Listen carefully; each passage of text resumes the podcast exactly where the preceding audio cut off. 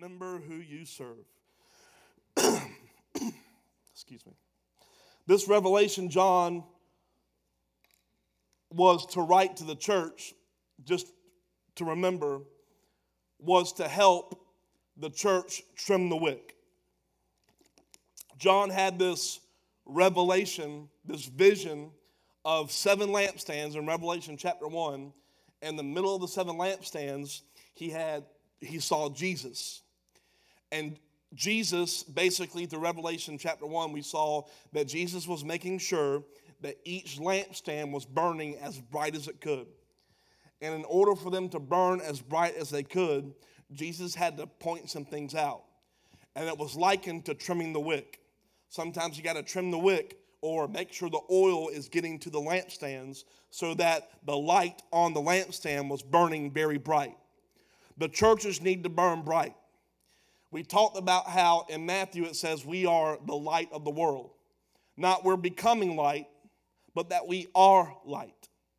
And if we are light, we exist in one of two ways. We're either hidden under a basket, as it says, or we're burning bright on top of the lampstand. And the church, I believe, especially in America, has taken one of those two places. We're either on a lampstand burning bright, shining for all to see, or we're under baskets. And a lot of churches today are under baskets. And I think one thing that I love about what's going on right now in the political platform of this nation is you're finding out what churches are shining and what churches are putting themselves under baskets. There's a true revealing of, of the ones who are really stepping into who they are in the name of Jesus. There's a true revealing of, of those that are saying, We are here to walk boldly in our faith, and those who are saying, We're light, but we're going to kind of get under the basket a little bit because this is a little too much for us. And I'm not saying that to necessarily condemn them, but there's got to be some people that rise up and shine enough to maybe help pull them up out of their baskets because they may not even know that, or realize that that's what they're doing. Last week, John wrote a letter to the church of Ephesus. Ephesus got all the systems right, they got all the outside stuff good. They did the outreach right. They were making, they found the false apostles and the false teachers, and they were making sure they were standing on truth. But they lost one thing they lost first love. Jesus said, Y'all got everything right, but y'all lost first love with me, and y'all lost first love with yourselves. Y'all don't have community anymore. Y'all don't have family. Y'all don't love me. Y'all fell in love with your systems. I don't know if you've ever been to part of a church like that. Relentless used to be one of those churches. We tried to get all the, the, the, the service right. We tried to get the outside right. We tried to get how we look right. But there was no community, there was no love. We had to get that right, and that's why I believe we're starting to grow at an exponential rate. Maybe not in the numbers, even though we are, but in the depth of the community, in the depth of where we're going. And after he addresses that, Jesus says it's time to address another church. So in Revelation chapter 2, check out verse 8. Write this letter to the angel of the church in Smyrna. Everyone say Smyrna. That'd be a horrible name for a child. Smyrna. Anybody got a child named Smyrna? Good. this is the message from the one who was the first and the last who was dead but is now alive. All these letters share a similar structure. There's an address to a particular church, and then there's an introduction of who the message is from. This one's to Smyrna, and he says this is from Jesus. And we see that Jesus gives an instruction to a man, John, to write the letter to an angel, or the word translated to a messenger to the church where the letter is to be addressed, which shows you very clearly the position and how the authority of God, angel, and man works. Make no mistake, it is not angel over man, it is man called to send angels. That's a whole nother message.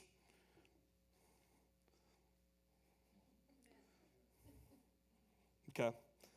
Y'all me to do a series on angels one day? Okay. He says, John, I got a letter for you to get to the angel to send to the church.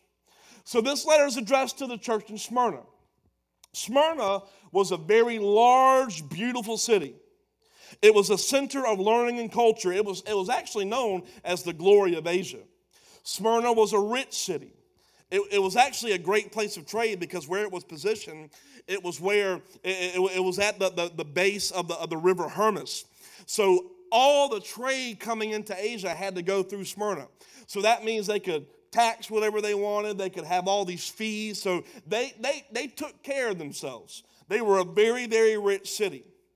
Smyrna was also um, deeply committed to idolatry and deeply committed to the worship of the Roman emperor.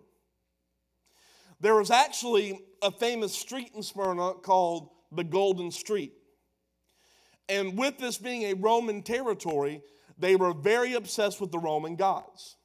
So on this golden street, they had all these temples. They had temples to the god Apollo. They had a temple to the goddess Aphrodite. They had temples to the god uh, uh, Zeus. They had all these temples to all these ancient Roman gods.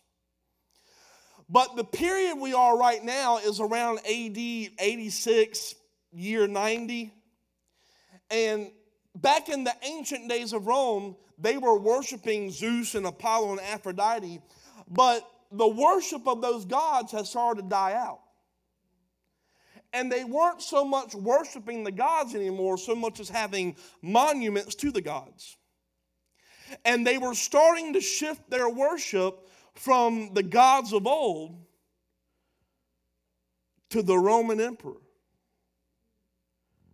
to the person in the political platform.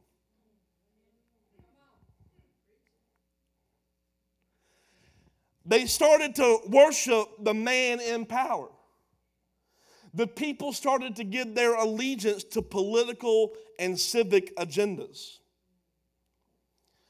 And I think one thing the church needs to get right is we need to influence our culture, influence politics, influence civic things, but we are never to get wrapped up so much in it that we forget that we are above the warfare and not in the warfare. Because people are starting to worship who's in the seat versus who is the one who holds the stars, and he has never lost. We're not too far off with how Smyrna was going. They'd forgotten their gods and started to worship their political leader. And although I agree that Biden and Harris maybe should not be in office right now, let's put that aside for a second. You've got the people of God who worship God divided over what political seat you worship.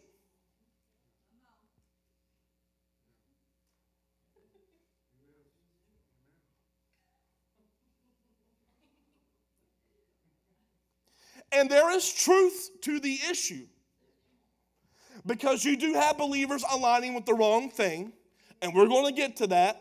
We're not going to back down from that. I'm not going to become one of those houses that just say, well, you just got to accept everything in love. No, Jesus says, I did not come, I, I did not, I, I, I, did not come to bring peace. I came to divide with a sword. That's my word. I'm not backing down on that. Do not hear me wrong on that.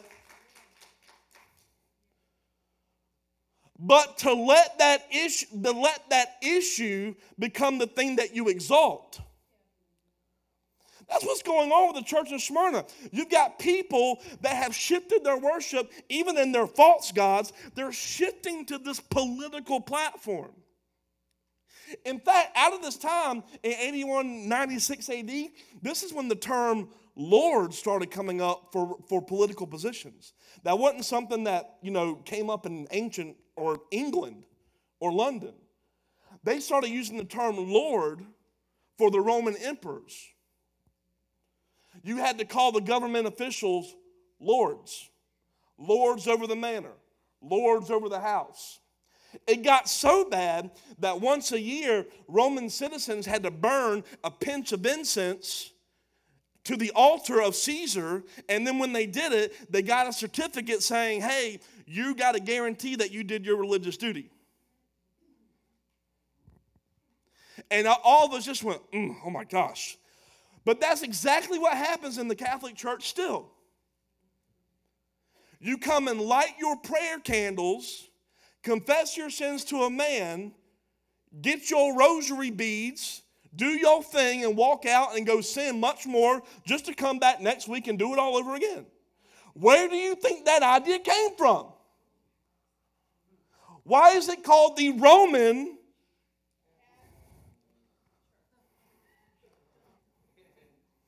dun, dun, dun. Y'all, y'all, get, y'all getting this? Christians of that day had two choices. They could conform to make the government happy and keep their beliefs in their back pocket by saying, All right, we'll do whatever you want us to do. Or they could not give any man the name of the Lord except Jesus. And we're at a time in our nation where it's, it's, it's getting to the place where we can argue about what's going on or we can prepare to take the stand we need. Because it's going to get to a time where the, who you are aligned with is going to become known by the choices you make. And yes, that is how you vote. That is what you support. You know, Christians always talk about what you tithe to, but let's talk about what you give your money to in other places. What you give your allegiance to. This is what they're going through in Smyrna. We're getting to a place in this country right now, jobs are being lost. And right now, everyone's on Facebook, and I don't know what the, the the Wawa and the Hee Haw. I don't know the names of those other social whatevers. I don't, I don't Everyone's trying to make their voice known about I don't agree with this and I don't I don't do this. Make your voice known by your lifestyle of worship to the Almighty, not the voice of, of well, I'm so great because I y'all picked this guy and I no no no. Shine a light into the ignorance that chose that. That's okay. What is ignorance? It's not stupidity. They did not know. I'm going to get into that in a minute. In addressing Smyrna, he reminds them, y'all okay? I am the first and the last. I was dead and now I'm what? Alive. You know what the name Smyrna? It comes from the word myrrh. Y'all heard that before? Gold, frankincense, and myrrh. Myrrh was a perfume used in embalming dead bodies. The city was named myrrh. The city was named after a substance that meant sustain the dead. Their natural was to sustain dead things. That's why, even though they were shifting focus to worshiping a political office, they didn't tear down the temples of Apollo and Zeus and Aphrodite because their natural was let's sustain what's dead.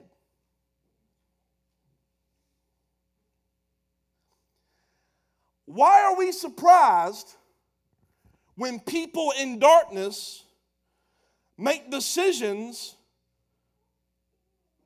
that look like darkness. That is their natural.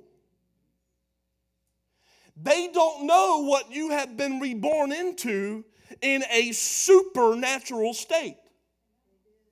And Christians mock their natural instead of shining light to show them there is a supernatural. Why are you surprised that people line up with an abortion agenda. I just can't believe that you would do that is their natural. and you used to be in that natural. And if they are in darkness, they have no idea that that's not normal. So stop mocking it and shine light into it. They do not know. It's like a dog and a cat. You don't expect a cat to bark. That would be freaky. Because the cat in its natural state does what? That was pitiful. Then, because it, that's its natural. The natural state of man is to sin. So, people who don't know God, when they do things not of God, what the heck do you expect? It's their natural. I just can't believe that they would have those policies. It's their natural. That's why we posted on Facebook this week our response to this election. Because if God can have a meeting with a mass murder of Christians and then use that man to write half the Bible named the Apostle Paul, I believe that I can wake up one day to hear Kamala Harris get up before the nation and say, I need to change some policies because last night I had an encounter. I believe that. It may not happen, but I sure as heck will pray into it. While I pray, God, whatever your answer is to this, make it happen. Not just one way. Y'all hearing what I'm saying? Don't get surprised by their natural. Can I go one step further? And this may offend people in here, but I don't care. Because I'm standing on truth, and if you know me, don't get offended what I'm about to say. Get to know me. Ask questions afterwards.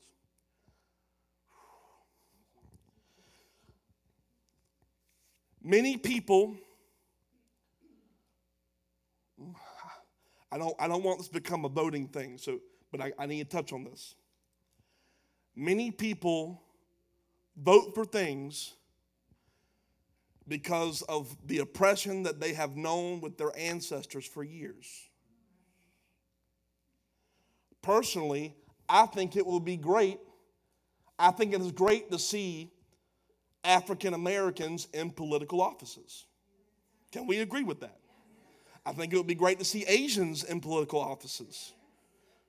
Whatever the nationality is, any color. But here's the issue we sacrifice waiting for the right one because we make decisions out of oppression versus God, where is the one you want? And that's where the issue lies. That's why you have a false reverend like Mike Warnock getting pastors in Savannah to align with him because it wasn't about the right one.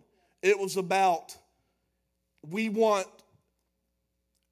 we the oppression has hurt and we're making a decision out of that. And what Christians do, and I've been guilty of it, why would you vote for him? It was a vote out of natural.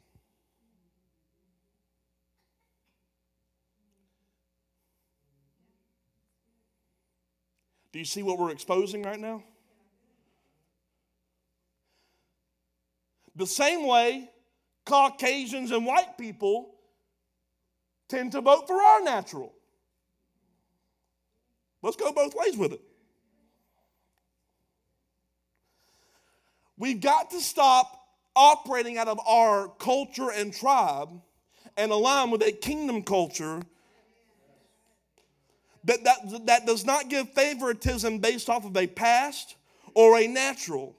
A kingdom culture that says, I see who you are and what you stand for and what you align with. That's what we have to start seeing through the eyes of. And that's what he's addressing. Jesus says, I'm the first and the last. I was dead, now I'm alive. You're in a city that sustains the dead. Don't be surprised that they're building monuments to dead things. That's who they are. But what I, what I want to remind you of, church at Smyrna, is you are called to shift them from sustaining the dead to coming alive. And it's going to take patience and it's going to take a long time, but I want you to remember who you serve. You don't serve a sustainer of the dead. You serve someone that loved you enough, that died for you, rose for you, and if I can do that, and I can do that to, to, to take all the time I need to sustain you and raise you and redeem you, you can take the same amount of patience and do it for them. You remember you serve me, not yourself, not your motives, and not your agenda. You serve me. And if it takes another 15 years or 50 years, you remember you don't serve what you want to see. You serve what I want to do. And if I and if things went backwards in your eyes, I can make all things work together for the good of those who seek me. You all right? I ain't gonna have no voice after this. You do not serve a stronghold of death, you serve a Lord who conquered death. And if death can't hold Jesus, death can't hold people. We do not serve the Lord called politics, we serve a Lord that politics cannot hold. John 16 33. I've told you all this so that you may have peace in me. Here on earth, you will have many trials and sorrows. Spoiler alert.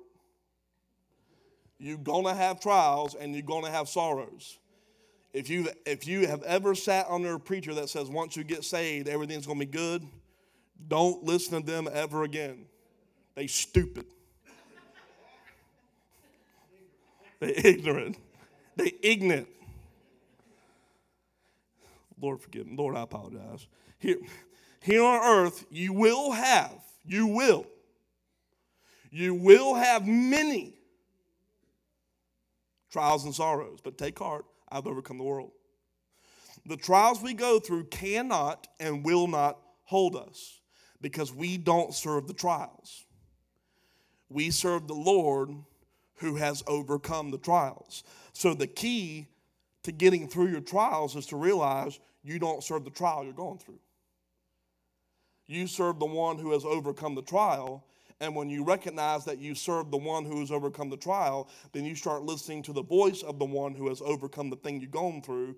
So you start, you start to get your eyes focused not on what you see, but focused on the one who has overcome the thing that you can see. That's what faith is the substance of things hoped for, the evidence of things unseen. Y'all see how this works together? Okay. We got on our thoughts, our minds, and our responses as overcomers. Whew. Verse 9 I know about your suffering and your poverty, but you're rich. I know the blasphemy of those opposing you. They say they're Jews, but they're not, because their synagogue belongs to Satan. So Jesus starts off. He says, I know all about how you suffered and about your poverty. See, Smyrna was a rich city, but the Christians in Smyrna, they were poor. Want to know why they were poor? Say why. That wasn't convincing enough. There you go. Because they were robbed and fired from their jobs if they professed belief in Jesus.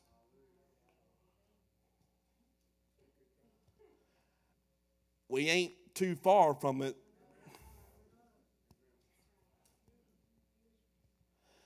They were robbed and fired as a result of religious persecution. In other words, if you call Jesus Lord and not the political man Lord that took your money and they took your jobs, he says, I know about your poverty and your suffering because you took a stand for me. I see it. And he says, and because of your poverty and suffering, because you took a stand, you're rich. Look at what 1 Timothy 6, 6 through 9 says about that. Yet true godliness with contentment is itself great wealth. Godliness with contentment is itself great wealth.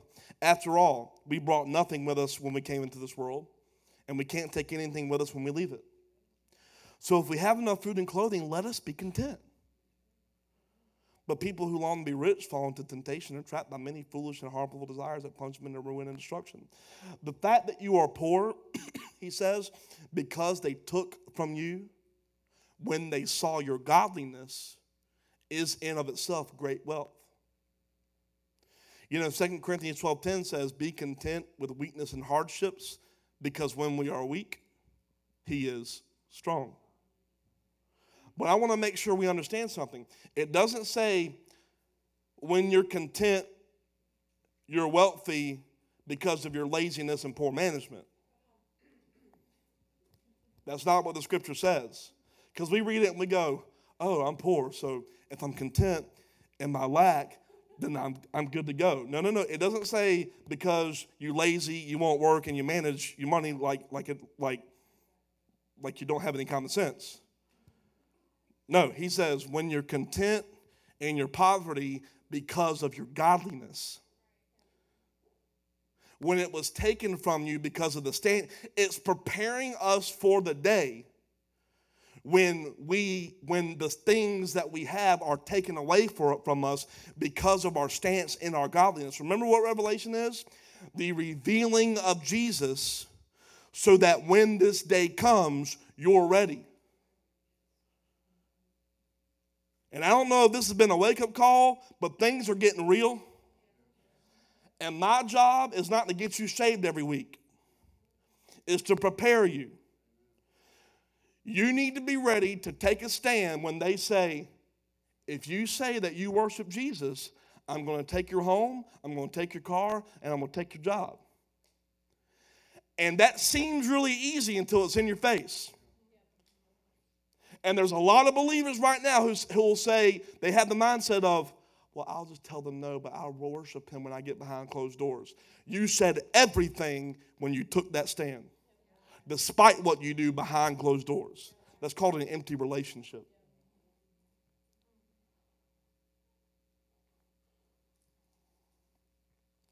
Maybe that's why Jesus talked early on about are you willing to leave your mother and your father and your brothers and sisters and you willing to leave everything?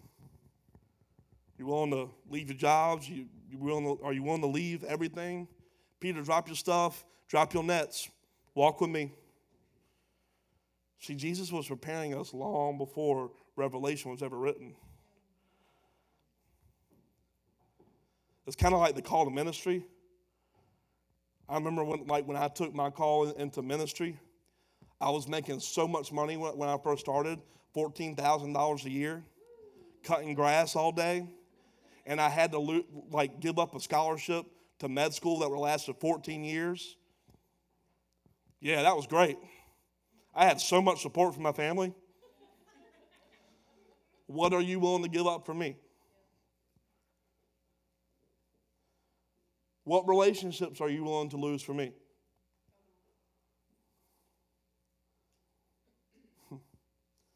Jesus says, I, I see your contentment in your stand.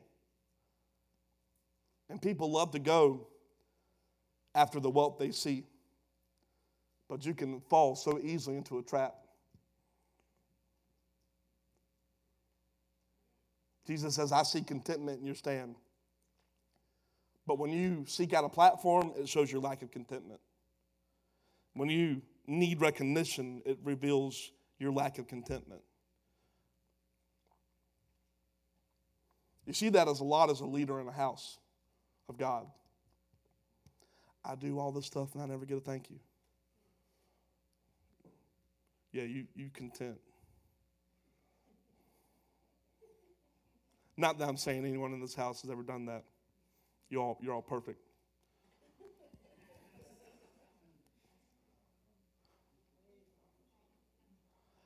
I'll serve if I can do this.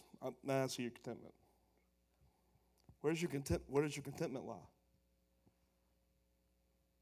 I remember when I first started ministry, I was told I was never going to be able to preach because I sucked at it. And, and I, they, they never let me do it. And you know what I did the entire time? I felt like I was going to one day, so I wrote sermons. Because I wasn't seeking a platform, I was content. And I got mad at times, don't, don't get me wrong. I, I, I blessed them. You know what I'm talking about? I, I, I, I have my issues. We all do.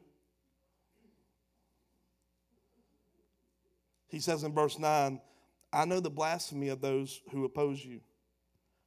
He says they say, they say they're Jews, but they're not. They're synagogues belong to Satan. See, back in Smyrna, there was a large hostile community of Jews. He said back then, he says a true Jew in this reference was those who feared the Lord. He says these guys, no, they're giving themselves over to idol worship. He says these people at the church of Smyrna, he says, I see all you're going through. People are taking stuff from you. People are saying they believe in God, but they don't. There's all, there's all this like false everything. I see what you're going through. He says, I see it all. And I think we all need to be reminded of that, especially in this time. He sees it all. You think he's surprised? He sees it all. Hebrews 14, 4.13 says, Nothing in all creation is hidden from God. Everything is naked and exposed before his eyes. He is the one to whom we are accountable. He is the one to whom we are accountable. He sees everything. And we need to understand this because none of this stuff should frighten you. And a lot of times, God gives you a word to do something, and our first response is, uh uh God, I don't know if you've seen what's going on lately, but I ain't doing that right now. That's why we have the scripture. Nothing's hidden from me. So if he tells you to do something, it should reassure you. If he's told you to do it, it's because he sees what's going on and he needs your yes in the midst of what he sees. There's a reason you were born to be alive in your age at this time in 2021 and not 1743 or AD 86. He needs you right now. And if he says go, be reassured. He knows exactly what's going on. Your response should not be, but Jesus, did you see who got elected? But Jesus, do you know what they're threatening? Do you really think he's that minimal? It's like, I, I see it. That's why I told you. I need you. You're going to do greater things than I did. That's why I left. All I need is your yes. Verse 10, Revelation 2. He says, Don't be afraid of what you're about to suffer. The devil will throw some of you into prison to test you. you will suffer for 10 days. But if you remain faithful, even when facing death, I'll give you the crown of life. that, excuse me.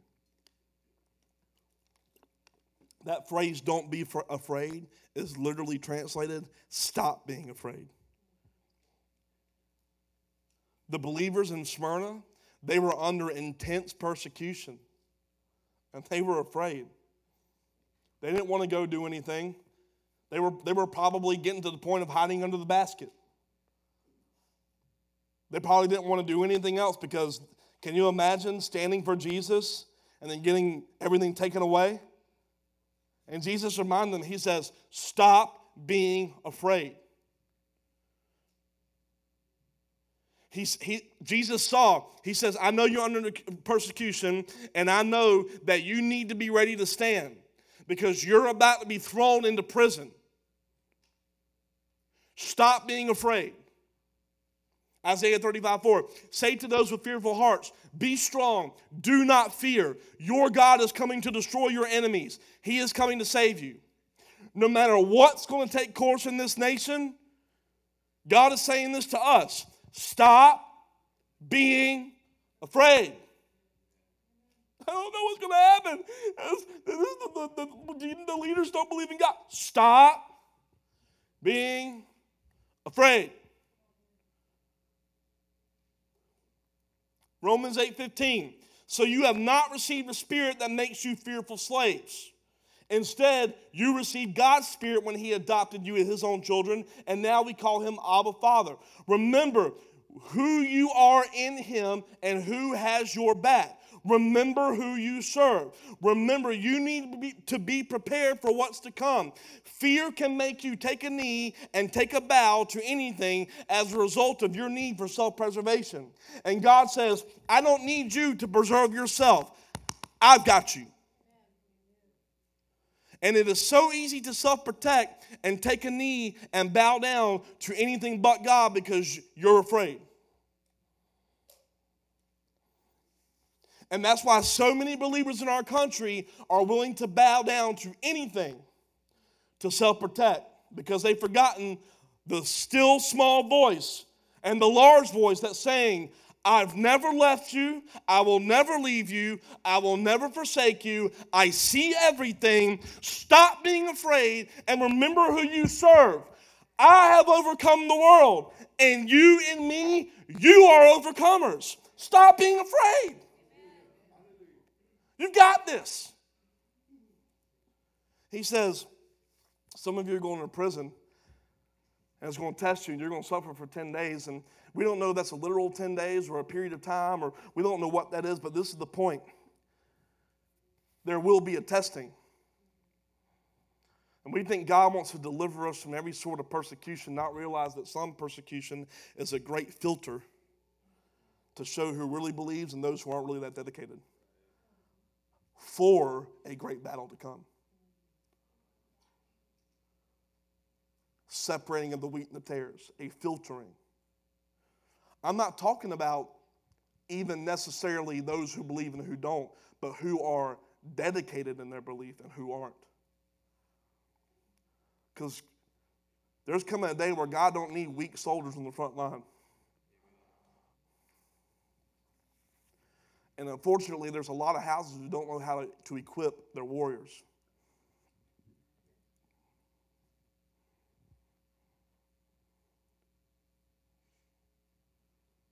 Don't be afraid. Hmm. 1 Peter 1 6 through 7 says this. Remember, he says, If you don't be afraid, he says, I'm going to give you a crown. Look at this. Be truly glad. There is wonderful joy ahead, even though you must endure many trials for a little while. These trials will show that your faith is genuine. It's being tested as fire tests and purifies gold, though your faith is far more precious than your gold. When your faith remains strong through many trials, it will bring you much praise and glory and honor on the day when Jesus Christ is revealed to the whole world. That is why we are to keep our eyes on things above and not on things of this world, because when your eyes are fixed here, we'll compromise to avoid suffering. So we have to remember who we serve.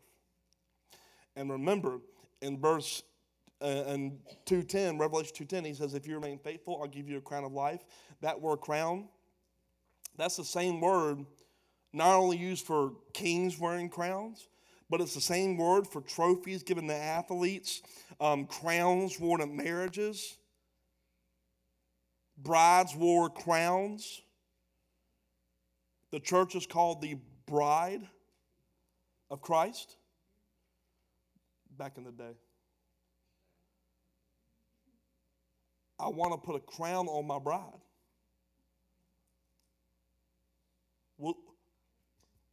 Will you stand with me no matter what the trial comes? See, what's interesting about crowns, because in Revelation he says, I'm going to give you a crown. You know why he tells the church, I'm going to give you a crown? Because in Smyrna, every building had a crown at the top of it. All the pagan gods wore crowns. Good citizens even wore crowns. So, in the letter addressing to these people living in a city where you got exalted with a crown, Jesus says, You may not get any of their crowns. You may not get any of their rewards. You may not get any pat on the back from anything in this world. But I promise you, if you'll stand for me, I've got a crown for you. He says, Don't settle for those crowns. You remember who you serve. Hebrews 10:34 You suffered along with those who were thrown into jail and when you all own was taken away from you you accepted it with joy. You knew there were better things waiting for you that will last forever. Taking joy in all things reveals where you are focused and what crown you're focused on. Better things await for you. Don't settle for the things you get here.